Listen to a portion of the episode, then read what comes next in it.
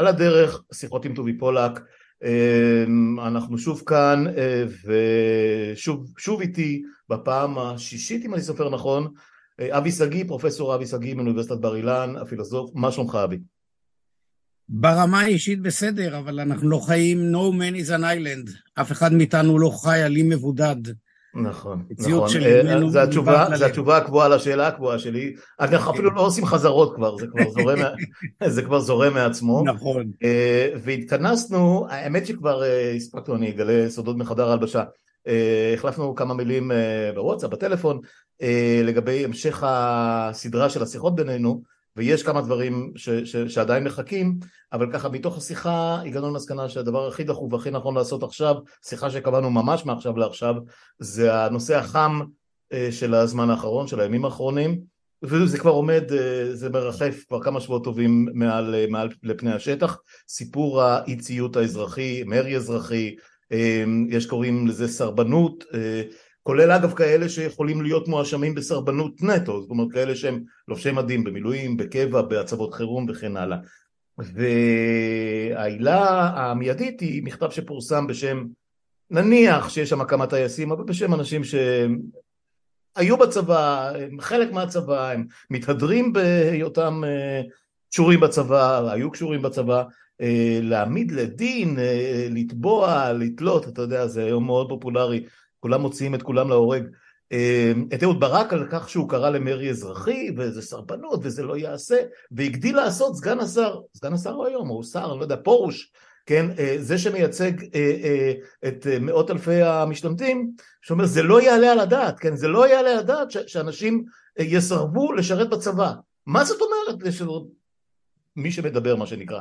אז אתה, אנחנו הולכים לדבר על הדברים האלה ואני אשאל אותך מיד האם בכלל, אנשים לדעתך, לטעמך, למיטב הבנתך, אנשים בכלל יודעים על מה הם מדברים? התשובה היא, אין להם שמץ של מושג על מערכת המושגים הזאת. זה כמו שאני כעת הייתי מדבר על פיזיקה גרעינית, שאני בפיזיקה גרעינית, בעיניי זה הפיזיקה של הגרעינים, שאנחנו אוכלים בלילות שבת. אתה מדבר עם, עם, עם יליד עפולה, אתה יודע, כשמדברים איתי על גרעינים. כן. ואני הייתי בקיבוץ לביא, שבדרך היו עוצרים בתחנה המרכזית בעפולה, באותם ימים. ברור. בקיצור, אין להם שמץ של הבנה. וזה אחד החולשות העמוקות שבשיטת עולם דמוקרטית. אפלטון רצה שבראש המדינה יעמוד המלך החכם, זה שיודע. לשיטה הזאת יש מגרעות. מפני שהיא מפלסת את הדרך לטוטליטריזם. אם מישהו יודע וזולתו לא יודע, אז אפשר להפעיל כוח עליו כדי שהוא ידע. השיטה הדמוקרטית לא דורשת ידע, אבל מכאן אין שטר הרשאה לבערות, לטיפשות ולהיעדר הבנה מינימלי של דמוקרטיה שכולנו נהנים מפירותיה. כל מי שמדבר על איציות אזרחי, מה שאני קראתי בציבוריות, לא מכיר את המושג, לא יודע אפילו להבחין בינו לבין סרבנות מצפון, ונכתב על כך לא רק בתחום התיאוריה הפוליטית, אלא בתחום המשפט הישראלי ובעולם הרבה מאוד. והנה יושבים להם חבורה של אנשים שמגייסים את ההון הפוליטי, קוראים לזה המרת הון פוליטי. פעם היית בצבא וכעת אתה אינטלקטואל של דעות פוליטיות, אתה חבר כנסת מתוקף סמכותך כחבר כנסת שלא שנה ולא למד ומבקש למנוע לימודי ליבה, אתה הופך את עצמך לכל כך מומחה עד שאתה טוען לא יעלה על הדעת. והתשובה, מי שטוען לא יעלה על הדעת הוא מי שאין לו דעת. הוא לא מבין מה אומר המושג, מה ההשתמעויות, של הנושא של אי ציות אזרחי, ועד כמה המושג הזה חשוב בתרבות דמוקרטית. אז על כל הדברים האלה אנחנו הולכים לדבר מיד. אמ, אני רק אגיד שזה הגיע לממדי אבסורד כאלה, אתה רמזת על זה, אה, אבל אתה יודע, אה, אנשים שמייצגים קבוצות אדירות של כאלה שהאידיאולוגי שלהם זה לא לשרת בצבא ולא לסכן את עצמם ברמה הפיזית, הם טוענים שהם נהרגים באוהלה של תורה וכל הסיפורים הידועים, אבל אה, אה, אה, שרים, סגני שרים ממפלגות כמו יהדות התורה ו, וגם מעוצמה יהודית או איך שהם קוראים לעצמם עכשיו בן גביר ושות' שלא שירתו בצבא וחלקם השתמטו וחלקם הצבא לא רצה בכלל לשמוע עליהם ולראות אותם. מטעמי מטעמי טרור, מטעמי טרור.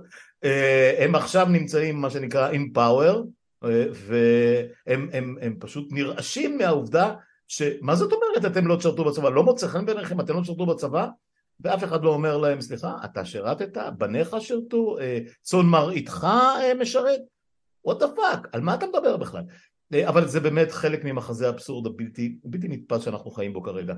טוב, זהו, יש לנו הרבה על מה לדבר, ואתה כמובן תיצוק לשיחה הזאת את, ה, את הידע והפירוש ה, גם התיאורטי וגם המעשי של כל, ה, כל הנושא הזה, די סבוך בסופו של דבר, של סרבנות, של אי ציות אזרחי, של, של אי ציות מצפוני, או כל הדברים האחרים. כבר דיברנו על זה, אבל היום אנחנו נקדיש את הפרק לסיפור הזה באופן ספציפי. אמ, ואני רק אזכיר לכולנו שוב שאנחנו בפודקאסט שלי על הדרך שיחות איתי ועם האורחים שלי, האורח שלי היום הוא שוב אבי שגיא ואני שמח על זה, אה, מפגש מספר 6 ולא אחרון, אה, hopefully. אה, אני רק גם אזכיר בקטנה שהקמפיין, קמפיין התמיכה בפודקאסט שריר וקיים, מדי פעם אנשים נכנסים, הוא עוד לא הושק באופן רשמי, אני מחכה שימלאו לפודקאסט שנתיים, זה יקרה בעוד חודש בערך, אה, מתישהו בשלהי יולי, ואז נעשה את זה בצורה יותר מסודרת, אה, אבל אה, המספרים באמת, אני, אני overwhelmed, אני, אני באמת לא, לא מאמין בשנתיים, לבדי לגמרי, מעל, 100 אלף הורדות ביוטיוב, מעל 50 אלף צפיות, אנחנו קרובים מאוד לפרק ה-300, אולי אפילו איתך הוא יהיה, לא, אני חושב שאני אעשה פרק סולו, ו... ו- ו- וזה עולה ופורח ואני נורא שמח על זה. ואתה חלק, אתה חלק מההצלחה הזאת אבי, אני חייב לציין. זהו, נשמע את קטע הפתיחה של סיילנט רגרשן ונחזור לשיחה המלאה עם אבי שגיא. עוד שנייה.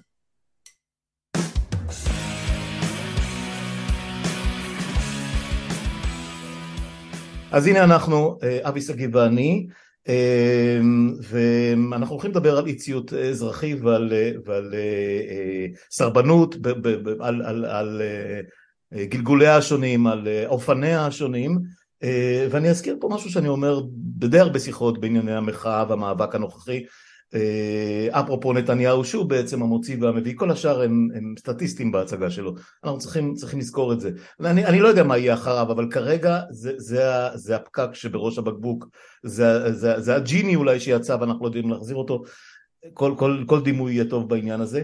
וכשהתחלנו לחשוב מה, מה באמת אה, משפיע עליו, איך אפשר יהיה להניע אותו, להניע באלף, אה, למנוע ממנו לעשות את הדברים הנוראים שהוא מוביל כרגע, אה, כולנו הגענו למסקנה שהוא פוחד משני דברים, אנשים שמכירים אותו, אנשים שעוקבים במשך שנים, אחד זה המון המון עצום ברחובות, והדבר לאורך זמן, וזה מה שנקרא mission accomplished לפחות נכון להיום, חצי שנה של מחאה ומאבק באמת חסרי תקדים, בכל, בכל קנה מידה, והדבר השני זה הכוחות המזוינים שמאחוריו, זאת אומרת ראש ממשלה יש תחתיו אה, אה, סמכות להפעיל צבא ומשטרה ומשמר גבול ושב"כ ומוסד וכל הכוחות החשאיים והבלויים ומה שלא יהיה והם נעמדו על רגליהם האחוריות מולו ואמרו לו עד כאן.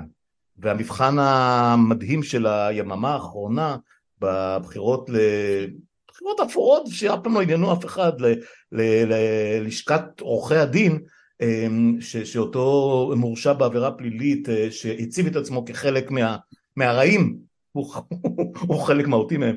אבל זה נעשה, זה נהפך למבחן של בעד או נגד ההפיכה המשטרית ובעד ונגד ההפיכה המשפטית ובעד ונגד מעשי הממשלה ואני לא יודע אם זה סימן למשהו אבל הם חטפו שוק על ירך, פשוט אנשים נעמדו, אנשים עורכי דין שאנחנו, יש לנו הערכה, לפחות בסביבה שלי, הערכה מאוד מוגבלת להם כ, כעדר נקרא לזה, כגוף של, של אה, כמה עשרות אלפי אנשים, הם התגלו אה, בשעתם היפה. אז אה, בוא, בוא נקפוץ למים. אתה קודם כל התחלת בזה שאי ציות אזרחי זה איזשהו מושג יסוד בדמוקרטיה ובהוויה דמוקרטית של חברה. בוא, תתן לי את ההסבר המלא לסיפור. אוקיי, okay, בוא נתחיל קודם, נסלק מהדיון את המושג סרבנות מצפונית לרגע. בדרך כלל סרבנות מצפונית זו בקשה של אדם שאומר, אני אישית לא יכול, אבל הוא לא שולל מאחרים את היכולת, הוא לא פוגע בתוקף של החוק, הוא מבקש הגנה על זהותו על עולמו. אני חבר בוועדות הפטור מטעמי מצפון של צה"ל, וגם מנחה אקדמי, יועץ. לא פעם מגיעים אנשים שאומרים, אנחנו מכבדים את החוק במדינת ישראל, אנחנו גם לא באים להתלונן כלפי אלה שמשרתים בצבא, אנחנו לא יכולים. מדינת ישראל, כמו כל מדינה דמוקרטית, מגינה על זהותו של האדם ומשחררת אותו. אותו סעיף שמקנה סמכות לשר הביטחון לשחרר חרדים משירות בצבא, הוא אותו סעיף שמאפשר הכרה בסרבנות מצפון. בסעיף החוק נאמר ששר הביטחון מוסמך לפטור מי שתורתו אומנותו, או מטעמים אחרים. טעמים אחרים, כפי שכבר הושגר בפסיקה מזה דורות, הכוונה לסרבני מצפון. סרבן מצפון לא דורש שינוי מהמערכת, הוא רוצה הגנה על עצמו. אי ציות אזרחי הוא משהו אחר לגמרי. ראשית, אי ציות אזרחי הוא פומבי. שנית, הוא מעשה יזום והוא קריאה ליוזמה. זה אי ציות אזרחי במרחב האזרחי, במרחב הפוליטי, במרחב הציבורי. סרבן מצפון מבקש הגנה על עולמו בחדרי חדרים. מי שקורא לאי ציות אזרחי עושה את זה בגריש גלי ובפרהסיה, מבלי שהוא נרתע. המושג הסטנדרטי של אי ציות אזרחי בדרך כלל קשור בהפרת חוק ספציפי.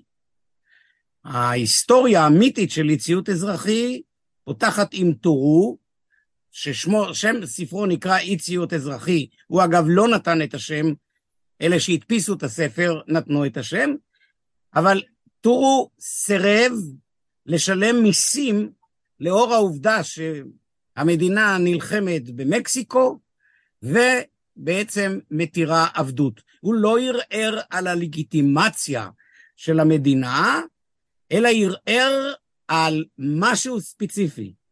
ועל השאלות של אי ציות אזרחי ביחס לחוק אפשר לדון, אבל זה לא המקרה שלפנינו. הטענה שאני מבקש להסגיר, להשגיר כאן, שהמקרה שלפנינו הוא אי ציות לחוק מטעמים שבחוקיות. זאת אומרת, זה לא אי ציות לחוק ספציפי כזה או אחר, אלא זה טענה שבה טוען מי שמבצע את האי ציות האזרחי, שהמשטר איבד את הלגיטימיות לחוקק. שהחקיקה שלו היא מה שמכונה בשפת המשפטנים void. לא שצריך לבטל אותה, אלא שאין לה תקפות מראש. כשמישהו טוען טענה כל כך כבדה, צריך לשאול את השאלה, האם כשהוא טוען שהמשטר הוא לא לגיטימי, הוא אנרכיסט, כמו שגיבורי הדמוקרטיה בישראל מכנים אותך ואותי, שמאלן ואנרכיסט, אני הרבה יותר מסוכן ממך, כי אני גם אדם דתי, אז אה, אולטרה אנרכיסט, או שמדובר בתופעה אחרת לגמרי. והשאלה היא, מה פירושו של דבר אי ציות מטעמים שבחוקיות? נפתח בשאלה, כדי לדון בשאלה הזאת, אני פשוט אשרטט בפניך את הטיעונים למה המופע הזה הוא מופע של אי ציות מטעמים שבחוקיות, אבל לכל מי ששירת בצבא, חס וחלילה לא אותו ציבור חרדי שלא שירת בצבא, אלא החלק החרדי ששירת, יודע שבצה"ל הוא לומד על ההבחנה בין פקודה בלתי חוקית לפקודה בלתי חוקית בעליל. Mm-hmm. פקודה בלתי חוקית, נאמר, מפקד צבא הורה לך לנסוע במהירות של 90 קילומטר במקום שמותר 60, צריך לציית לחוק ואחר כך להתלונן, ואם תהיה תלונה היא תופנה למפקד. פקודה בלתי חוקית בעליל היינו שהיא נראית כבלתי חוקית, לאף אדם אסור לציית לה. ההיסטוריה של פקודה בלתי חוקית מתחילה באירוע בכפר קאסם, כן. כאשר ניתנה פקודה... מה שנקרא אללה ירחמם, כן. בדיוק.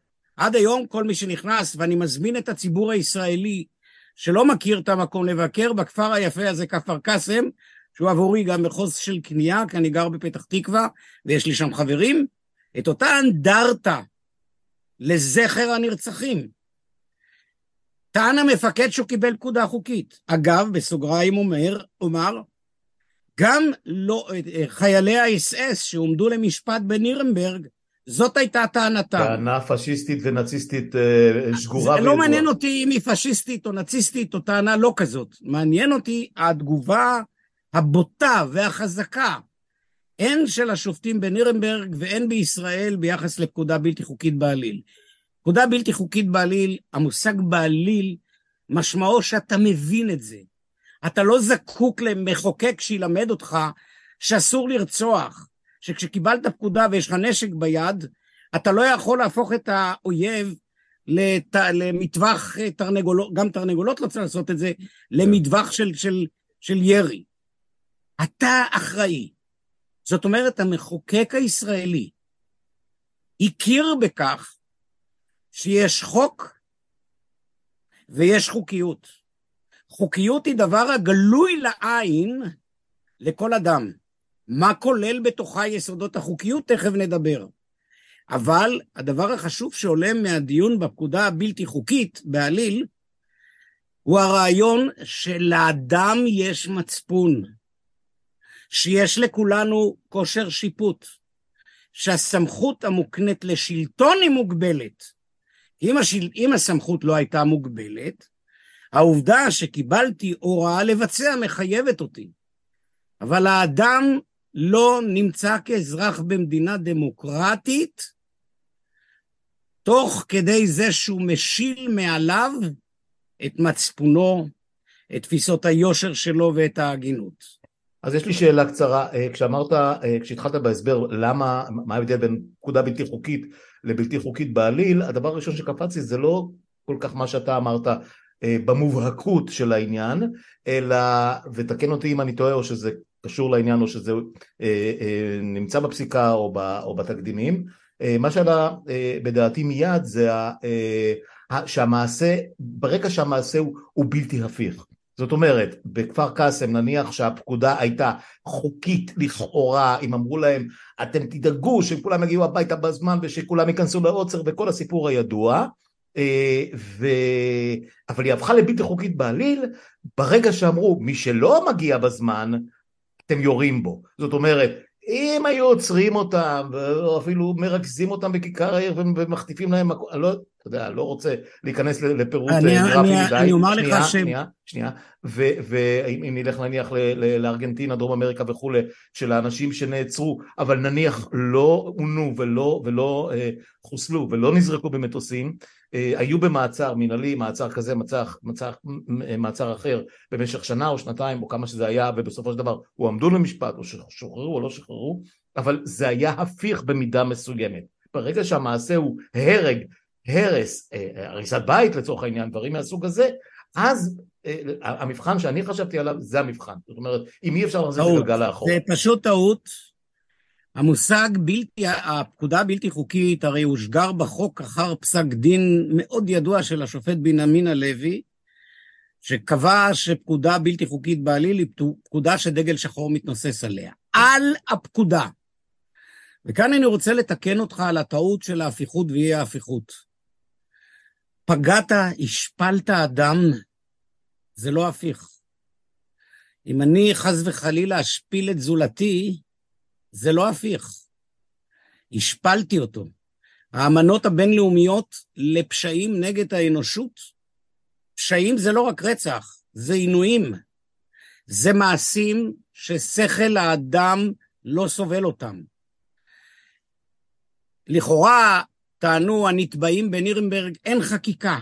והיה ויכוח בין שני משפט, משפטנים, אגב, שניהם יהודיים, שניהם ילידי העיר לבוב דאז, לביב דהיום, למקין ופרוירליך, מה הסעיף שבגינו מאשימים אותם? האם פשעים נגד האנושות או genocide? היה ויכוח קשה על genocide ועל פשעים נגד האנושות, מה יותר חשוב? בסופו של דבר האו"ם קיבל וזאת האמנות הבינלאומיות, את שני העקרונות. מה פירוש פשעים נגד האנושות? איזה חוק משותף לכל האנושות שאני יכול בגינו לתבוע אדם שחי במדינה ריבונית וקיבל פקודה? התשובה היא שמערכת החוק יושבת על תשתיות קודמות לה.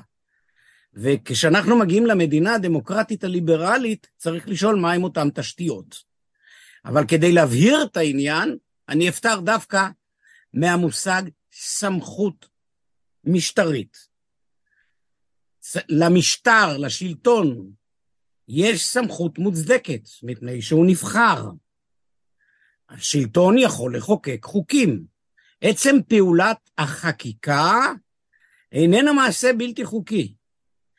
האם מכאן נובע שכל מה שהשלטון מחוקק הוא חוקי? התשובה היא שלילית. אני אדגים את זה. יש מקרים, אולי לפני הדגמה אתן את ההבחנה בצורה חדה, יש מצבים שבהם עצם הוראת השלטון היא ההצדקה. הזכרתי לפניך בשיחה בעל פה, במדינת ישראל ההגה של רכב יהיה מצד שמאל ולא מצד ימין כמו באנגליה. אין לזה שום הצדקה. אפשר היה לבחור בהגה בצד ימין ולא בהגה מצד שמאל. ההצדקה היחידה היא הוראת השלטון ותכליתה לייצר אחידות. אבל יש מצבים, יש חקיקות, שהם אינם עוני, עולים בקנה אחד עם עצם פעולת החקיקה, הם לא מוצדקים מפני החקיקה. נניח שמחוקק במדינת ישראל יחוקק שכל בעלי המשקפיים יצטרכו לשלם מס גבוה ממי שאין לו משקפיים. מה ההיגיון? מה ההצדקה? המחוקק לא יכול להתחפר בטענה, אני חוקקתי ויש לי זכות לגיטימי לחוקק. כי הזכות הלגיטימית לחוקק, לא, אין משמעותה, מותר לי לחוקק הכל. למה יש סמכות מוגבלת לשלטון?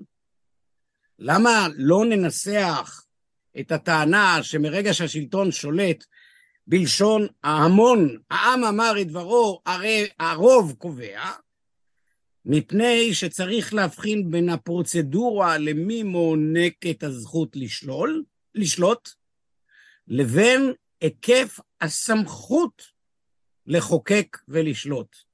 במדינה דמוקרטית ליברלית היא מוגבלת מטעם מאוד ברור. כדי להבין את הטעם הברור, וזה העקרון שלי החוקיות, צריך כאן ללכת לשני יסודות ראשונים. היסוד הראשון אחד, מה מקנה לסמכות, לשלטון סמכות? התשובה הבנאלית, האזרחים. האזרחים לא פוסקים מלהיות ריבונים גם אחרי שהשלטון נבחר, מפני שהם הריבונים. אם אני מזכיר לך בית, אני לא פס... לא, לא, אתה ואתה הסוחר, אני לא מפסיק להיות בעל הבית, גם כשמותר לך לגור שם. אחד מגאוני חברי הכנסת אמר, אנחנו בעלי הבית, והוא התבלבל. הכנסת היא ועד הבית ולא בעלי הבית. בעלי הבית זה האזרחים. זה כל אחד ואחד מאיתנו. הסמכות לשלוט מותנית איפה? ביסוד ראשוני, באותה אמנה חברתית, תכף אני אבהיר מה זה, שאומרת שכדי שלא יהיה בלאגן וכדי שננהל חיים מסודרים, אנחנו מפקידים את סמכות השלטון בידי מישהו. אבל כבר מלבחין בין דמוקרטיה כוזבת לדמוקרטיה אמיתית.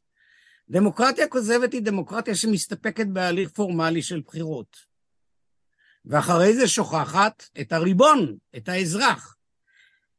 יש לנו מועמד נפלא להיות מפכ"ל מש, ממש, משטרת ישראל, שאמר שהדרך היחידה של האזרחים להתבטא זה לא בהפגנות, אלא בבחירות. הוא כנראה לא מכיר את סעיפי החוק על חופש הדיבור וחופש הפעולה והזכות למחות, וראוי למפכ"ל, למי שהולך להיות מפכ"ל, שילמד שמדינת ישראל בחקיקה אימצה את הרעיון של אמנה מוקדמת. אם, רק תרשה לי להשלים.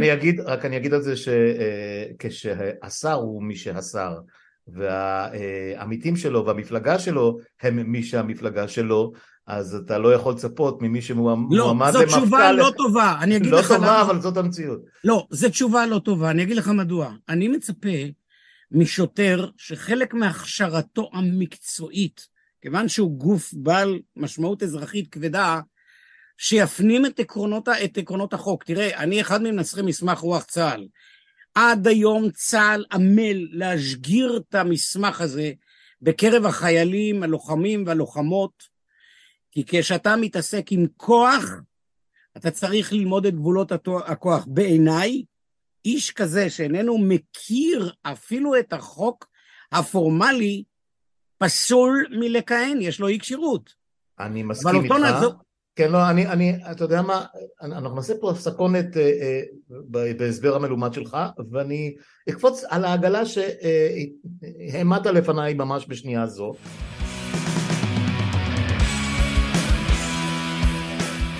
אני רק אגיד שזה זה, זה מאוד טוב ש, ששוטר בדרגת ניצב או, או בכלל מדרגת קצונה בסיסית ידע את החוק על בוריו ואי אפשר לצפות מזה לכל שוטר מקוף אבל נניח, ש, נניח שאנחנו יכולים איכשהו לבדל אותם.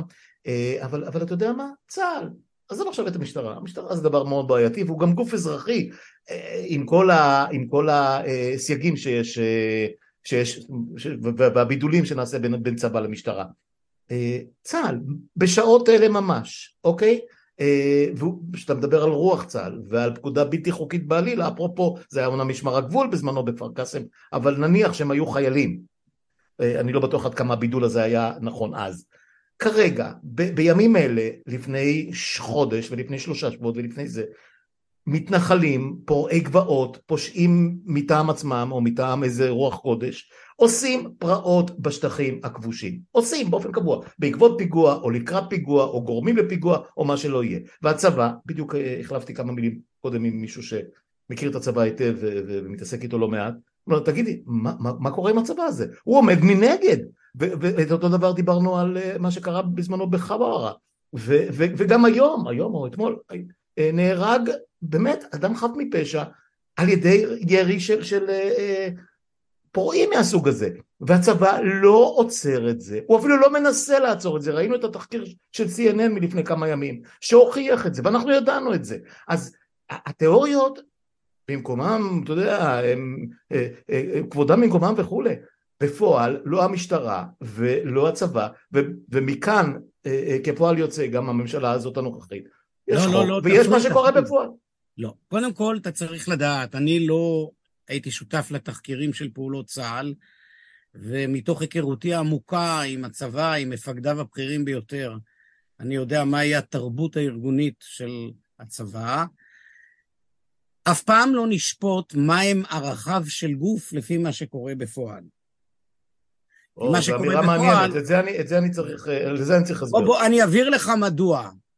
העובדה שבני אדם בחברה מסוימת גונבים, לא אומר שהחוק במדינה שבה גונבים, שבה גונבים מתיר גניבה. במדינת ישראל ישנם חוקים על עבירות פליליות כאלה. Okay. אוקיי. בני אדם גונבים. אז האם בגין כך נאמר שהמדינה פושעת? לא. נגיד שבני אדם הם חוקים, שבתוך גופים של אנושיים, בני אדם פועלים לא בצורה הולמת. השאלה המרכזית שבה אנחנו מטפלים עכשיו היא לא מה בני אדם עושים, אלא מה המחוקק עושה. כשאני הצבעתי בפניך שיש פער בין המצוי לרצוי, הרצוי מסומן על ידי החוק, המצוי הוא מה שבני אדם עושים, מה קורה במשטר שאיבד את הדרך בהבנת הרצוי החוקי? זאת אומרת שאיבד את הדרך ביסודות הבסיסיים של קיומה של מדינה כדמקרא, מדינה דמוקרטית ליברלית. שוב אחזור על דבריו החשובים של, של ג'ון לוק, שכותב, השלטון הוא פיקדון, הוא פיקדון מוגבל. מה קורה שמי שהופקד בידו הפיקדון המוגבל הזה חורג מתנאי ההפקדה? מה זה נקרא חורג מתנאי ההפקדה? בואו נתחיל לדבר על זה בצורה מפורטת. פוגע בעצם ההרשאה שניתנה לו על ידי האזרחים. איש מהמצביעים לא הסמיך את השלטון לפגוע בערכים של חוקיות שמבוטאים על ידי עליונות בית המשפט. איש לא הסמיך, איש מהאזרחים לא הסמיך את השלטון לחוקק חוקים מפלים, לחוקק חוקים גזעניים, ועוד לעטוף אותם במילה ציונות, וכך הלאה לאורך כל השדרה. תגיד לי, מה פירוש איש לא הסמיך? חלק מהעם רוצה את זה, אבל זאת הנקודה הקריטית. באמנה האזרחית, שתכף אני אסביר מתי היא התחוללה, האזרח הוא כל אדם. אין מצב שבו יש אזרח עליון על זולתו. אתה ואני, ששנינו קרובים מאוד כידוע בדעותינו על אופייה של מדינת ישראל ועל מעללי הכיבוש אפילו, אזרחים בדיוק כמו זולתנו. זאת אומרת, הנקודה שאני מדבר על מה שאיש לא הסמיך, זה על היסודות האזרחיים הבסיסיים ביותר, שכוללים צדק, שהוא גלוי עיניים, בניגוד לאלת הצדק, זאת אומרת שהוא צדק בעליל, שאתה רואה את חוסר הצדק, ואני אדגים כאן, כאשר מחצית האזרחים בקירוב אומרת נט, והשלטון, ההנמקה היחידה שיש לו לומר, אני אעשה את זה כי בידי הסמכות, זוהי פגיעה בצדק. זו פגיעה פורמלית בצדק. כי כולנו אזרחים, שווים, ולכן אתה לא יכול לפעול בחקיקה שתפגע בעצם יסודות האזרחות, היינו יסודות האמנה.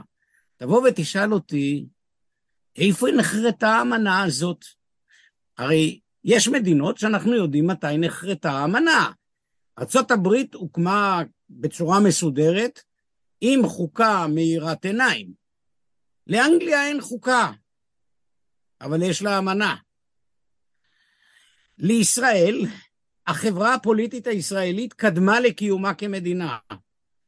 לא חתמו אמנה, חתמו משהו אחר, נדבר על זה בהמשך. האמנה היא מה שמכונה אמנה מכללה. זאת אומרת, once אתה חלק ממדינה דמוקרטית ליברלית, אתה יודע שבסדר ההיררכי השלטון עובד אצל האזרחים ולא האזרחים אל השלטון.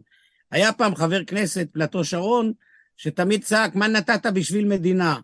והתשובה היא, אתה לא צריך לתת בשביל מדינה, המדינה צריכה לתת בשבילך. בהיפוך למה שאמר בזמנו קנדי בברלין. כן, בדיוק. זאת אומרת, זה השאלה המרכזית שעומדת על הפרק בישראל, האם יסודות החוקיות הופרו?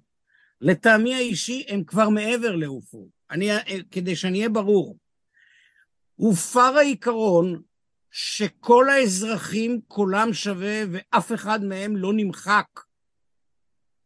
אף אחד לא נמחק.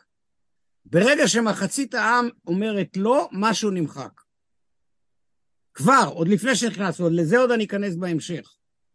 דבר שני, כבוד האדם וחירותו נמחקים.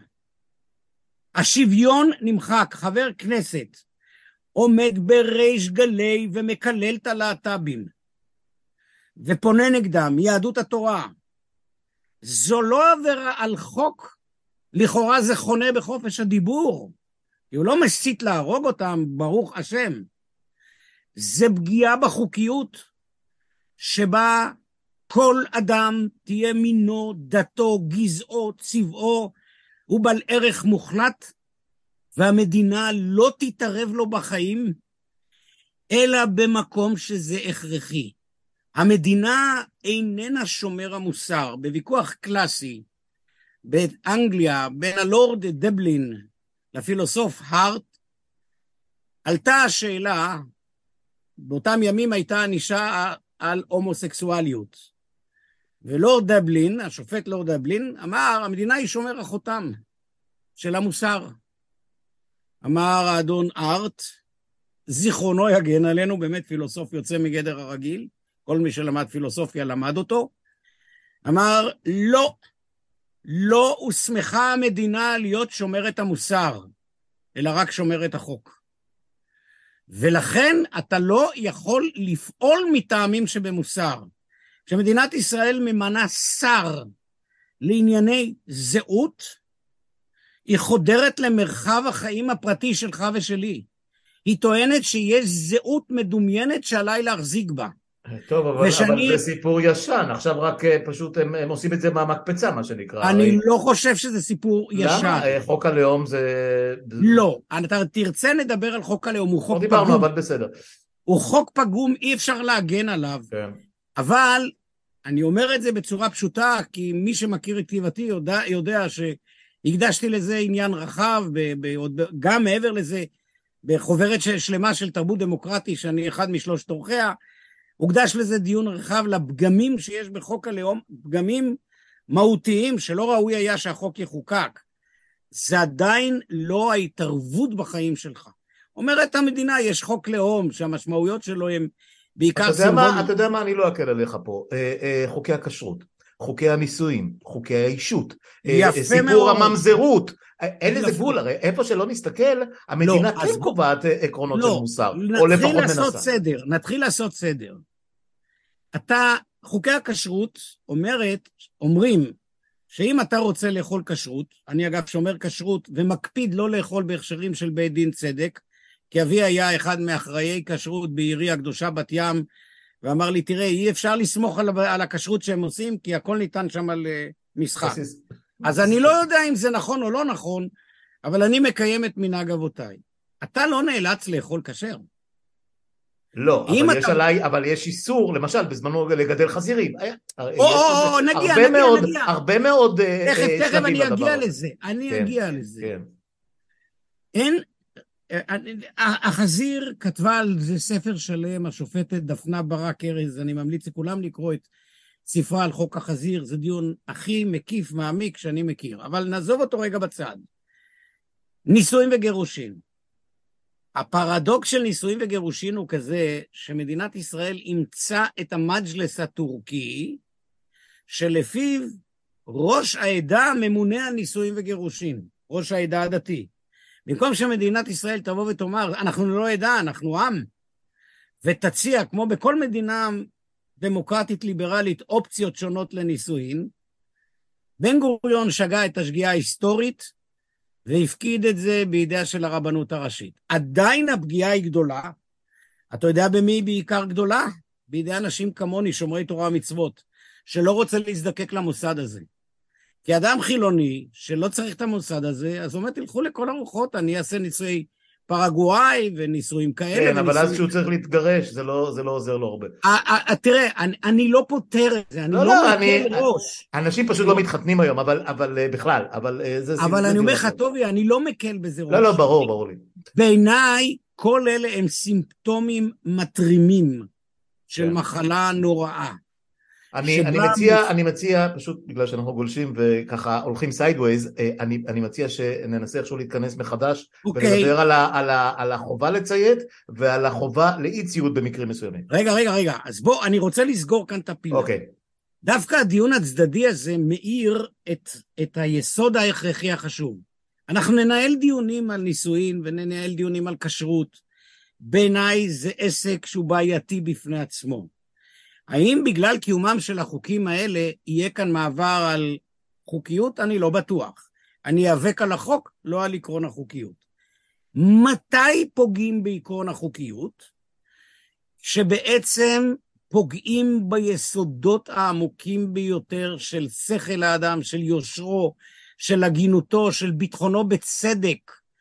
ביטחונו בכך שהחוק הוא לא מעשה עוול, אלא הוא מיוסד על אדני חוקיות, על אדנים של צדק. זה מה שקורה היום. עכשיו עולה השאלה, אבל זה רק היה ארגומנט אחד, כן? הארגומנט שאומר, חברים יקרים, חוק הוא חשוב, לחוק צריך לציית, אבל ציות לחוק הוא לא גובר על שאר הדברים. במקום שבו החוק פוגע באמנה האזרחית, במקום, זה היסוד הראשוני, שבו החוק משגיר יסודות אנטי חוקתיים, שמנינו כמה מהם, כל בר דת יודע, במקום שהחוק מחייב אותי לוותר על מצפוני, על יושרי, לוותר. החובה לציית לא רק שלא קיימת, היא אסורה. מי שמציית לחוק לא חוקתי, עובר על פקודה בלתי, דומה למי שמצטט עושה פקודה בלתי חוקית בעליל.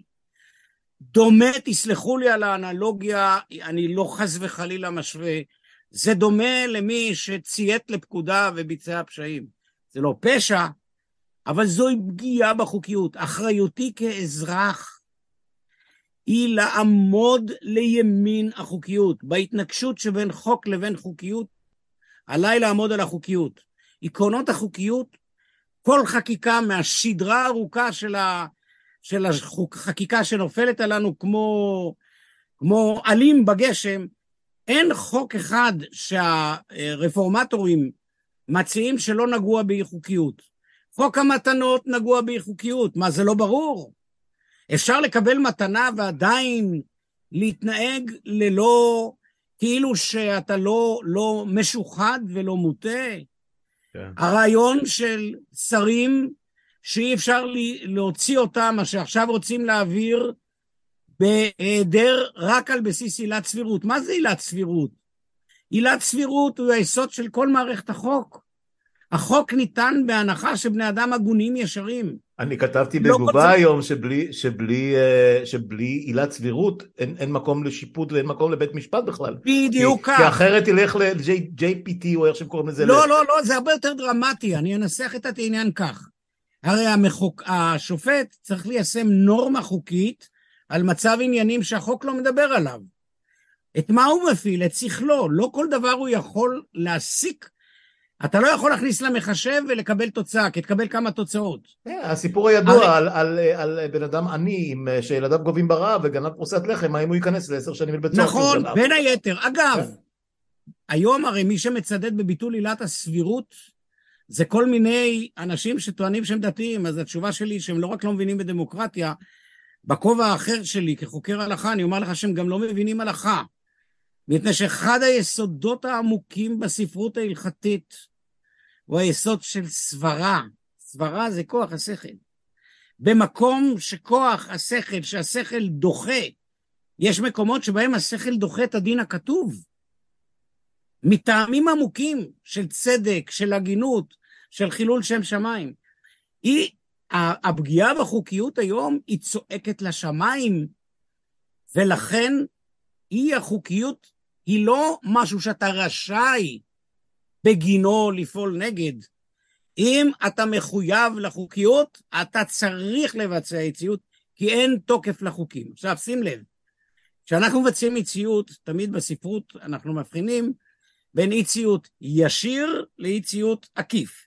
אי-ציות ישיר זה אי-ציות לחוק ספציפי. במקרה שלפנינו, רוב החוקים הספציפיים לא נוגעים לנו.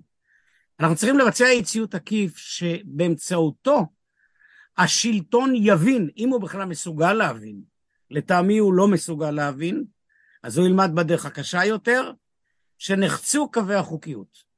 כשנחצים קווי החוקיות, כל חוק שהמחוקק השל... המחוקק, השליט, גם אם במצב עניינים אחר הוא היה לגיטימי, הוא לא לגיטימי כי הוא איבד את לגיטימיות השלטון שלו. זה נימוק ראשון יסודי שהדניו הם שניים, האמנה האזרחית שבה אי אפשר לבצע חקיקה שהיא פוגעת בשותפות האזרחית המלאה, שבה כתוצאה ממנה חלק מהאזרחים מאבדים את ערכיהם ואת עולמם לטובת הזולת, והשני הוא שחוק ביסודו נשען על יסודות של חוקיות. זה לא מערכת ציוויים לא קשורה זו בזו. יש לה מה שקרוי בשפת המשפטנים פרינסיפלס, עקרונות, עקרונות יסודיים, שהם לא תמיד כתובים בספר, אבל הם נמצאים שם. אחד מחוקרי המשפט הידועים, רונלד וורקין, בספרו עניינים של אה, עקרונות, matter of principles, מדגיש את ההבחנה החשובה הזאת בין חוק שמבוסס על טקסט לבין חוק שמבוסס על זכויות. מושג הזכויות, מושג הסדר המוסרי, קודם לחוק. נכון שיש על זה ויכוחים בין משפטנים, אני לא אכחיש, אבל מבחינה אנליטית, אם, אם אתה לא מכיר במושג זכויות שלא תלויות במעשה החקיקה שלך, אתה גם לא זכאי לזכויות. כשמדינת ישראל, אני כאן עובר לטיעון הבא, הוקמה מתוקף הזכות של העם היהודי להגדרה עצמית. זה הטיעון השני על אי החוקיות. הזכות הזאת, מי חוקק אותה?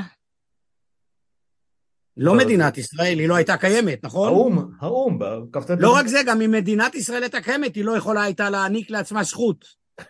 מושג הזכות היא לא הייתה קיימת, אז מיוסד- כמובן. בדיוק, הוא מיוסד על שותפות אנושית אוניברסלית, שלפיו לבני אדם שיש להם זהות ושהם קשורים למקום, יש להם זכות להקמת מדינה. כשאתה מכיר בז... בתפיסה הזאת, אתה מבין שאתה לא יכול לייסד זכות פרטיקולרית של... שביני לבינך, אם אין לך מושג אוניברסלי של זכות. אני לא יכול להמציא זכות. אני רוצה להדגים לך את זה על משהו שימצא חן בעיניך. בחוק הלאום כתוב שלמדינת ישראל יש זכות דתית על מדינת ישראל. זכות פורמלית זו תביעה של מישהו ממישהו אחר, נכון? אם לעם ישראל יש תביעה ל... על ארץ ישראל, זו תביעה של העם היהודי ממישהו אחר, נכון? אבל כדי ש... אה, אגב, זו טענה, זו טענה שאתה ואני נסכים עליה, רק שהפרנסי ההתנחלויות וזה, רגע, רגע, רגע, חכה שהמקום היה. ריק ואף אחד, ואין ממי תעזוב אותו אותי, בכלל. תעזוב אותי עוד מהפרנסי ההתנחלויות, אליהם נקדיש, כפי שדיברנו, שיחה נפרדת. כן. כדי שהזכות שלי תתקבל על ידי מישהו אחר, צריכים מערכת נורמות משותפת. זאת אומרת, נורמות על מדינתיות. אני לא יכול לבוא בטענה לפלסטיני ולהגיד לו, יש לי זכות על ארץ ישראל, לך אין, כי בטקסט שלי כתוב כך וכך. אז קודם אומר לו, בטקסט שלו לא כתוב שום דבר, של היהודי, לא כתוב שליהודים יש זכות על ארץ ישראל, אבל ב', עם סיפורים אתה לא רוכש זכויות. זאת אז אומרת- בגלל זה, אגב, בגלל זה מתעקשים, רק, רק להשלים את הטיעון הקודם שלי, בגלל זה מתעקשים שאין עם פלסטיני, ושהמקום זה היה לא ריק, יעזור. והמק... שנייה, והמקום היה ריק כשבאנו אליו לפני מאה שנה, כן, מה זה שכמובן זה הבל מוחלט, אבל זה, זאת זה הטענה. כמו השיר של נעמי שמר בירושלים של זהב, כיכר השוק ריקה. בדיוק. ריק הוא כל מקום שבו יש אנשים שקופים. או, יפה. וכשאנשים כמו הם שאמרת, שקופים, את זה אני אוהב. וכשאנשים הם שקופים, אז זה ריק. כן. ב', העובדה שמקום הוא ריק, זה לא אומר שלא יושבים שם אנשים. זה לא אומר שאוטומטית נגזר מושג הזכות. זכות משמעה תמיד מערכת ערכים משותפת. זה כמו השתלטות לכן- על רכוש שלכאורה נטוש, זה לא אומר עזוב, שאין לו. בעלים. אני רוצה לומר כאן שזכות העם היהודי להגדרה עצמית הוא לא זכות פרטיקולרית, הוא נשען על מערכת זכויות גדולה, שמבוססת על ההכרה בנורמות וערכים. מה ראוי שלבני אדם יהיה? מה ראוי שלעם יהיה? אם אתה שולל את מושג הזכות האוניברסלית, איך יהיה זכות פרטיקולרית? ולכן, אם לעם היהודי יש זכות להגדרה עצמית מדינתית, הוא חייב לאמץ את יסודות החוקיות, כי זה אותם יסודות חוקיות שיקנו ליהודים את ההגדרה העצמית. אם השלטון כאן בישראל פוגע בעקרונות הזכות, כולל זכותך וזכותי, וטוען שאין לנו זכות, כי יש זכות, זה רק מה שהמחוקק עשה, אז התשובה היא אין לעם היהודי זכות להגדרה עצמית מדינתית, כי העם היהודי לא יכול לחוקק חוק על הזכות להגדרה עצמית. זה נימוק נוסף שמסביר לך שאם רוצים לקיים את החיים כאן בישראל כחיים שהם מבוססי זכות ולא מבוססי כוח ואלימות, וכך כל בני אדם מאמינים, גם אלה שמדברים על זכות דתית, שהיא כמובן מושג ריק, חייבים לאמץ נורמות של חוקיות, שהם יכולים לגרום למחלוקות קשות. האם הבית הזה שייך לך או שייך לי? נריב. אבל לא הכוח יכריע, ולא משטר באופן שרירותי יקבע, כי מושגי הזכות קודמים, והקדימות הזאת אפשרה את ההגדרה העצמית של העם היהודי. עכשיו אוסיף לך נימוק נוסף שקשור לעם היהודי. העם היהודי, כפי שאמרנו, קיבל זכות להגדרה עצמית מדינתית והתחייב על ידי האו"ם להיות מחויב למגילת זכויות האדם של האו"ם.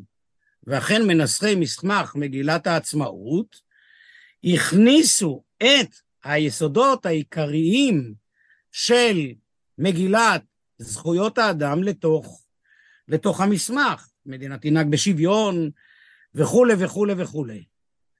אז המדינה התחייבה. כנגד זה ישנם תיאורטיקנים, אנשי פילוסופיה של, מדעי, של המדינה, שטענו, נכון שהמדינה התחייבה בעבר, אבל איך אנחנו יודעים שמחויבת לזה בהווה? אולי העם יתחרט. אני מפקפק בטיעון הזה מכמה טעמים. ראשית, יסודות כינוניים שעומדים בכינונה של מדינת ישראל ומגילת עצמאות עומדת בכינונה, זה לא עסק שאפשר להתחרט ממנו. אגב, כל, כל מי שלמד ויודע פרק ביהדות, בתורה נאמר במעמד הר סיני כי את אשר ישנו עמנו פה עומד היום ואת אשר איננו. מי זה אשר איננו? כל הדורות הבאים. אולי הם יתחרטו. התשובה היא, והדגיש את זה חכם יהודי נשכר בשם הרב חיים הירשנזון בספרו אלו דברי אבית, הוא הושפע מאוד מהתפיסה הרפובליקנית האמריקאית, התחייבות שנוטלת על עצמה אומה תקפה ועומדת. והעם היהודי כאן בישראל אימץ אותה. אם מדינת ישראל פוגעת בזכויות, והיא פוגעת בזכויות, היא חוטאת למנדט של, שניתן לעם היהודי להקים מדינה, היא מדינת ישראל.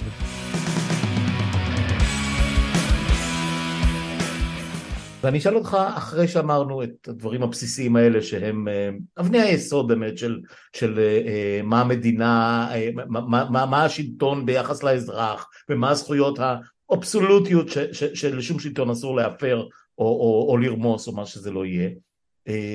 ברגע שאנחנו עומדים כאן ועכשיו, נכון להיום, מול חקיקה שהולכת להיות בינתיים לא ממש מצליחה, אבל נניח שהם ינסו להמשיך לחקוק את החוקים האלה מכל מיני, כל מיני סוגים של חוקים או תיקונים. אה, מה, אם בכלל, האם אה, יש גבולות, אני רוצה להתחיל מהסוף, האם יש גבולות של אי ציות אזרחי או אחר, או של שבירת כללי המשחק מהצד שלנו, מהצד של האזרחים, שאותם אתה לא היית ממליץ לעבור, או שבעצם הכל על השולחן? איך אתה היית... התשובה היא לא הכל על השולחן. קודם כל, בישראל פיתחו הבחנה בין אי-ציות אזרחי למרי אזרחי, זה לא בדיוק עושה שכל לי, ובכתיבה אני לא כל כך מכיר את ההבחנה הזאת. אי-ציות אזרחי בא לשמר את יסודות הדמוקרטיה. דמוקרטיה יש לה חולשה אדירה אחת גדולה. אין לה כלי הגנה פרט לאזרחי המדינה. בטורקיה, בחוקה הטורקית, הצבא הוא מגן הדמוקרטיה. נו, ראינו את זה. טוב, זו הייתה הפיכה צבאית, אטאטורק כן. היה איש צבא. כן, כן, בכלל, זה, זה, אנשים לא, לא קולטים לא פעם את העניין. אתה לא יכול לבוא בידיים מלוכלכות, בדרטי אנדס, ולטעון לדמוקרטיה. Mm-hmm. זה הלקח העמוק שהיה מהאי ציות של גנדי. אגב, כשמגיעים לווסטמיניסטר, גנדי הוא אחד הפסלים שנמצאים שם לא רחוק מצ'רצ'יל. האומה הבריטית הבינה שגנדי הוא גיבור שלה, הוא לימד אותם שיעור באזרחות. כן. ולכן אומר בצורה הברורה והבוטה ביותר, לא נשק, לא אלימות. זה דבר שלעולם אסור לחצות אותו. השאלה שנשארת על הפרק, מה קורה בשירות צבאי? האם באמת בשירות צבאי הוא חלק מארסנל הכלים של אי ציות אזרחי? אני חייב להודות, ואני אומר לך את הדברים עם לב כבד. לצה"ל, כפי אם תקרא את מסמך רוח צה"ל, יש שני, שתי משימות עיקריות, הגנה על האזרחים והגנה על המדינה. אין מצב שבו צה"ל יהיה משוחרר מהגנה על אזרחי מדינת ישראל. האם יהיה רגע, אתה ואני יכולים לדמות רגע שבו לוחמי ולוחמות צה"ל יגידו, פוס, אנחנו לא מגינים על תושבי תל אביב ותושבי עזה? התשובה היא שלילית. הבעיה היא ההבחנה בין המדינה לבין האזרחים. השאלה העמוקה ביותר היא מה קורה שהשלטון הוא שלטון דיקטטורי, היינו חוטא באופן עמוק, אני מקווה שלא נהיה שם, אבל אנחנו לא כל כך רחוקים, לעקרונות החוקיות. האם חייבים, חייב יהיה צה"ל לציית? נדמה לי שאת התשובה הזאת נתן בחוכמה מופלאה הרמטכ"ל הרצי הלוי, כשאמר צה"ל יפעל לפי עקרונות מסמך רוח צה"ל. ואם כל אחד מהשומעים יפתח את המסמך הזה, יראה שמדינה, צה"ל הוא צבאה של מדינת ישראל שהיא מדינה דמוקרטית ויהודית, ובה ישנה מחויבות לכל אזרחיה ותושביה של המדינה הזאת, שבה ערך כבוד האדם הוא ערך יסודי, שבה, ואני לא מונה את כל המסמך, טוהר הנשק מחייב את הצבא להפעיל את שני העקרונות של הדין הבינלאומי, הכרחיות ומידתיות. עכשיו, כשהרצי הלוי אמר על זה, הוא הצהיר הצהרה שאולי חלק מהפוליטיקאים בכנסת, שלא שנו ולא שילשו שום דבר בענייני דמוקרטיה, כי הם היו עסוקים בכל מיני עניינים אחרים, לא מבינים. יהיה רגע, שאני מקווה שהוא לא יהיה, שבו הצבא יחליט האם הוא מציית לשלטון או הוא מציית לחוק. ואלו הן שני דברים שונים. מציית לחוקיות, אני מתכוון, לא לחוק ספציפי. Mm-hmm. דמיין לעצמך שמחר האדון בן גביר מצליח לשכנע את קברניטי המדינה להוציא מלחמה, מלחמת עמלק, למחות את זכר עמלק, היינו את הפלסטינאים מתחת השמיים. אני לא מעלה על הדעת שאיש ממפקדי ומפקדות צה"ל ייתן את ידו לכך. כי זאת תהיה הוראה לא חוקתית.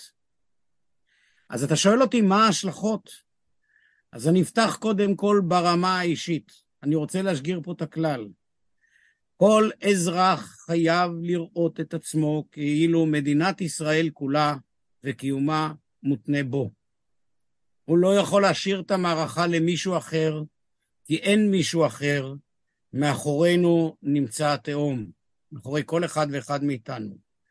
זה אולי מייאש מה שאני אומר, אבל מברנר כבר למדנו שהייאוש הוא כוח, הוא הכוח הכי אדיר, כי אין לך אופציות. ולכן אני מדגיש וחוזר ומדגיש, בשום פנים ואופן לא אלימות. יש ארסנל כלים דמוקרטי. הודו נעשתה לדמוקרטיה מול האימפריה הבריטית בשקט, בשלווה, בדיוק כמו שבמדינת ישראל ההפגנות מחוללות תמורה, וחווינו אתמול את ה, מה שפתחת ואמרת, את הבחירות בלשכת עורכי הדין, אמר לי אחד מחבריי עורך הדין, שגם אתה מכיר אותו ומראיין אותו, שבחיים שלו הוא לא הלך לבחירות. אבל הוא הבין שכאן נאבקים על הדמוקרטיה. כמעט כל עורכי הדין שאני מכיר לא, לא טרחו מעולם. טוב, עורכי דין הם כמוך, אין כן. שם מורמים מעם. כן, כן. הם הבינו, רובם המכריע, שאנחנו נמצאים במערכה על קיומנו כמדינה לא, דמוקרטית. זאת הייתה אמירה, זאת הייתה אמירה מהדהדת. לכן, אה, מה ש... כן. כן. לא, לא, אני, אני, אני הבנתי מה לא, אה, בגדול. אה, אני מודה ומתוודה שמכל הלואים, מכל הלאווים, אני עדיין לא יודע מה יהיה הכן, כי אם אתה אומר סרבנות זאת, ועזוב עכשיו את ה... את ההגדרות האקדמיות המדויקות של איך אתה מגדיר סרבנות ונעזוב את המצפון לגמרי בצד וכן הלאה והלאה. מציאות בתחום הצבא. כן, אוקיי. אילו כלים, דיברת בזמנו על, על איזושהי שיטה של מרד מיסים. זה נורא נורא מסובך, זה הרבה מעל הראשים שלנו, השכירים או העצמאים הקטנים. אה, זה לא משהו שאנחנו יכולים לעסוק בו כרגע. דיברו איתי על סוג של אה, לעבור לשכר חליפין, לברטר, ליד, אה, ליד רוחצת יד, כל מיני דברים מהסוג הזה. במספרים גדולים זה לא יעבוד במדינה של עשרה מיליון בני אדם, אני לא רואה את זה קורה. אז אם, אז אם לא כוח, ואני לגמרי, ברור לגמרי, אני פציפיסט בהגדרתי, אבל בוודאי לא, לא קורא להפעיל שום כוח בשום צורה שהיא, בטח לא אלימות. והצבא נניח שהוא במידה מסוימת מחוץ לתחום, כי הוא קודם כל צריך להגן כל. עוד שהוא יפעל בהתאם לעקרונות החוקיות. אה, אוקיי, אז נניח שלא יהיה, שהצבא לא יעשה מהומות בחווארה, אבל מצד שני הוא גם לא מתערב בעצירת בוא הפוגרומים נראה, בחווארה. אז זה רגעים שגם נגדו צריך יהיה להפעיל. יפה, יפה, אבל עזוב רגע את הצבא, בוא נדבר עכשיו על, על אה, ובאמת איכשהו ננסה מה שנקרא לסכם את החלק הזה בשיחה, כי אנחנו ננסה חלקים נוספים, כי לא הגענו לכל, ה, לכל החלקים שאתה, שאתה בנית עליהם את, ה, את הדיון הזה, אה, אבל בכל זאת אנחנו כבר עברנו את השעה. אה, מה אתה היית אומר ברמה המיידית, לקראת מושב הקיץ, מה אפשר ונכון לעשות שהוא, שהוא זמין לנו ביד? אני רוצה לומר לך את מה שאמר המשורר, הראש היהודי ממציא לנו פטנטים. אתה זוכר? בנעורינו שרנו את זה. הצעירים לא מכירים את זה, המשורר אבל... אורי זוהר. בדיוק. אני חושב שחשוב בדיוק לא לומר מה, מכמה טעמים. קודם כל, אני לא רוצה לתת לשלטון אינפורמציות, מה אני חושב. ומנהלי המאבק פועלים בתחכום רב בזה שהם לא מודיעים מראש. זה לא כמו הפסקת חשמל שאתה חייב להודיע מראש. יתרה מזאת, אני חושב שבאופן נקודתי, בכל מקום נצטרך למצוא משהו, ולשמחתי אנחנו מוצאים. אני כן רוצה לומר מהו כלי העבודה המרכזי, ואת זה למדנו מגנדי שוב.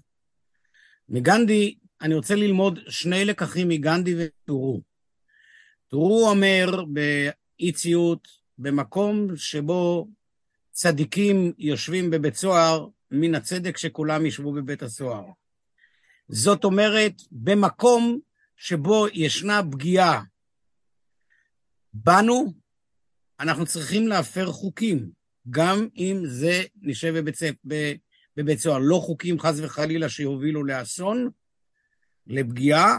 בתחכום צריך לבחון אילו חוקים צריך להפר. זה דבר, דרך טבעית. כשיורדים המפגינים לכביש איילון. וחוסמים אותו, הם עושים את זה. כן.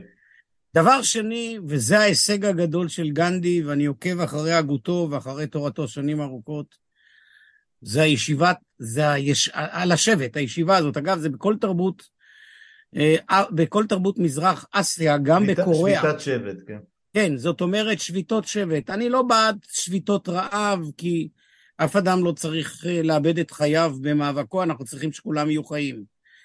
לשבש את סדרי החיים. הרי השלטון יוצא מהנחה שמחר בבוקר הרכבות ייסעו והחשמל יהיה, והמכולת והסופרמרקטים יהיה במוצרים, ואת זה צריך יהיה לשבש. שלטון במדינת ישראל כבר מזמן איבד את הבושה. אני כתבתי לפני כמה שבועות מאמר על הבושה בארץ. מי שיכול, אני ממליץ לקרוא אותו, לא בגלל שאני כל כך זאת חכם. אומרת, אנחנו פתחנו איתו את הפרק הקודם. אה, כן. אבל אני אומר, כן. השלטון לא חש בושה. הוא גם לא מודאג מאיתנו. אם התגובה האוטומטית של חברי כנסת לפרק את הלשכה של עורכי הדין, זה היה כל כך זוהי צפוי. תגובה פבלובית של דיקטטורים. לגמרי, לגמרי. כל מה שמפריע, אז אנחנו נלמד אותם פרק על פירוק. אני חושב שהם התחילו ללמוד את הפרק הזה אה, במה לא יודע, שקרה בחצי אני- שנה האחרונה. לא, תראה, אה, עובדה היא שכרגע אף חוק לא הושלם. אתה לא, אתה לא, לא, אני לא חושב שאי פעם, אני הייתי מדריך בתנועת נוער ומורה הרבה שנים. כשאתה רואה לא, אתה לא בהכרח יודע מה יש בפנים. נכון. מפני שהפגע, הפצע הזה, שבו יושבים בריונים בתוך הכנסת, נהנים מחופש הדיבור. האדון רוטמן מבקש ליהנות מחופש הדיבור באוניברסיטת תל אביב. האיש שפוגע בזכויות היסוד הכי עמוקות של המדינה הדמוקרטית הליברלית, מבקש שייתנו לו לדבר, אבל זה לא דיבור. דמעות השליש, דמעות השליש שלהם זה, זה, זה אנטי, הם, זה, זה הם פשוט מדהים. פירקו, השלטון הזה פירק את המשמעות של שיח ציבורי. כן. הוא הסביר לנו מה הוא יעשה. הוא מפעיל כל רגע את הכוח הדיקטטורי של הרוב. אנחנו לא, ולכן- נשכח את ה, אנחנו לא נשכח את הקרקס שהוא עשה בוועדת החוקה במשך אה, שלושה חודשים. בוודאי. כן. אז אני חושב שחלק מהאחריות שמוטלת על כל אזרח זה לא לשאול את הרב, במקרה הזה את הפילוסוף, מה לעשות, אלא כל אחד וכל קהילה.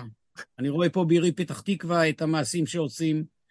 אני רואה את אזרח... כשכואב לך, יש בלשון התלמוד, מאן דכאיב לכאיבה, זילה ואסיה. מי שכואב לו כאב, הולך לבית המרקחת, הוא גם ימצא את בית המרקחת. מי שזה כואב לו, המציאות הזאת, ימצא גם מה לעשות, ואנחנו מוצאים מה לעשות, ואני יותר אופטימי.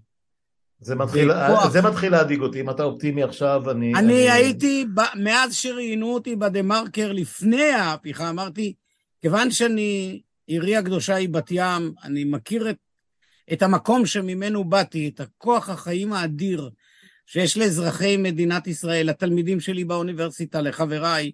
איש מאיתנו לא מתכוון להסתלק מפה, ללכת מפה. זה המקום שלנו, ואנחנו נאבקים איתו, ואנחנו נמצא את הדרך החוצה. אה, תשמע, אה, את זה צריך להלחין. אה, אני, אני, אני רק, רק אעיר שאת השאלה האחרונה ששאלתי אותך, את השאלה המעשית לא שאלתי אותך דווקא מה שנקרא בשבתך כפילוסוף, כפילוסוף הפודקאסט, אלא, אלא כאדם ש, שבעצמו מתנגד למעשה השלטון הזה ובעצמו מוחה וכותב ו- ומשוחח איתי בעניינים האלה, אלא באמת ברמה המעשית ולא, ולא העקרונית פילוסופית. אני, אני כן אגיד מה אני, נראה לי שנכון, או שוב, אני לא בא להשיא עצות, מי, ש- מי שעושה אה, שיבורך, אה, אני עושה את המינימום שאני יכול, שזה לא מעט, פה ובחוץ ובמקומות אחרים, אה, אבל אני, אני לא אוהב לתת עצות לאחרים, אני חושב שנדמה לי שההתכנסויות בכיכר העיר פחות או יותר מיצו את עצמם, זו דעתי, ואני אגב מקבל אה, הדים כמעט מכל מי שאני שוחח כרגע אוף רקורד, שכמעט כולם מרגישים כבר שזה, שצריך לעבור לשלב הבא, והשלב הבא כפי שאני, אה, בלי, בלי להיכנס לפרטים כמו שאמרת, האויב מאזין, אה, השלב הבא צריך יהיה לראות איך שוברים כלים במידה מסוימת, זאת אומרת... שיבוש, שיבוש החיים כן, היום. לא, אני אומר יותר משיבוש, אני, אני, אני אמרתי את זה מההתחלה, אבל אני אחזור על זה עכשיו, אמ, צריך פשוט אה, ש, שמערכות רבות שאנחנו חלק מהן ינתקו מגע עם השלטון, פשוט לנתק מגע. אם מנהל בית ספר מקבל מזכר ממנכ"ל משרד החינוך או משר החינוך שאסור לו אה, לארח פורום של משפחות שכולות, שיקרא את זה לחתיכות וייפגש איתו אחר כך בבית המשפט או בבית הדין לעבודה. אם, אם מנהל... בן בדרך... שמן, הפרויקט בבן שמן. כן, למשל, כן. למשל, פרויקט המשפחות השכולות, כבר בריוני הכנסת שם... כן, כן, כן, על זה אני מדבר. אז בבקשה, אני חושב, אני... הייתי עושה את זה, הייתי עושה את זה בשידור ישיר בקפלן על הבמה. כן, אני, לא רק זה, אלא אני אומר לך, אני הייתי מאוד שמח כששמעתי את זה, ליבי הזדעזע, כי אני יודע מה זה משפחות שכולות. זה, יש גם בצד השני משפחות ברור, שכולות. ברור, ברור. לא בהכרח נפגעי טרור. בבקשה, שיזמינו, שנזמין את עצמנו להיות שם. חייבים. אני מודיע כאן לכל פורום שיושב שם, שאני מוכן לעשות כל אשר לאל ידי. ויש, עוד, ויש, עוד הרבה, ויש עוד הרבה, כמו שראינו. אבל זה דוגמאות. כן. בתי ספר, תנועות תנועה. נכון. אגב, ראשי ערים, אני, אני uh, ראיינתי ועסקתי לא מעט בתחום המוניציפלי, uh, קרוב פה בעירי, כי אדם קרוב אצל עצמו, יש שם כוחות מנהיגותיים עצומים, שיכולים לשנות לגמרי את התמונה. אגב, ראינו את זה עם ביבס, שהוא ליכודניק כן. במודיעין. בוא אני אתן לך, אתן לך סקופ מדהים. כן. כשיצאו ההתנחלויות לדרך, הייתי קצת אחרי קומונה בתנועת הנוער בני עקיבא. למרות שאני שמאלן אנרכיסט, הייתי נחלאי ו... לא נחזור לבית כן. גידולך עכשיו. כן. לא, לא, לא. אני... ואז ההתנחלות, ההתנחלויות הוקמו באישון לילה על ידי גיוס נוער לפני גיל צבא. בכמויות אדירות. כן. אז הוצאתי מאמר שלימים עלה לי, עלה לי בגרשיים במחיר כבד, גנבתי מאחד העם את הכותרת לא זו הדרך. אמרתי, לא ייתכן שנוער שלא נותנים לו זכות בחירה, יהיה במפעל כן, הזה. כן. וכמובן חטפתי את הביקורות הכבדות, נעשיתי, מאז נעשיתי פרסונה נונגרטה באגף הימני הרדיקלי של הציונות הדתית. אנחנו נדברים, אני... אנחנו נדבר הרבה שיחות על כן, מה שנהיה מהדבר הזה. אבל בואו אני עושה כאן את ההיפוך. כן. זה ככל מה שקשור למעשה של הפרת חוק. אבל כאשר החוקיות עומדת על הפרק, תנועות הנוער, כולן, כולל התנועות הדתיות, צריכות להבין שאם הם לא יהיו שותפים למאבק על החוקיות, הם פשוט לא יהיו. כולנו מכירים את שירו של ברכט, שתלו את ההוא, שתקתי, עד שיתלו אותנו. וסיפור של נימלר כמובן, הכומר. כן.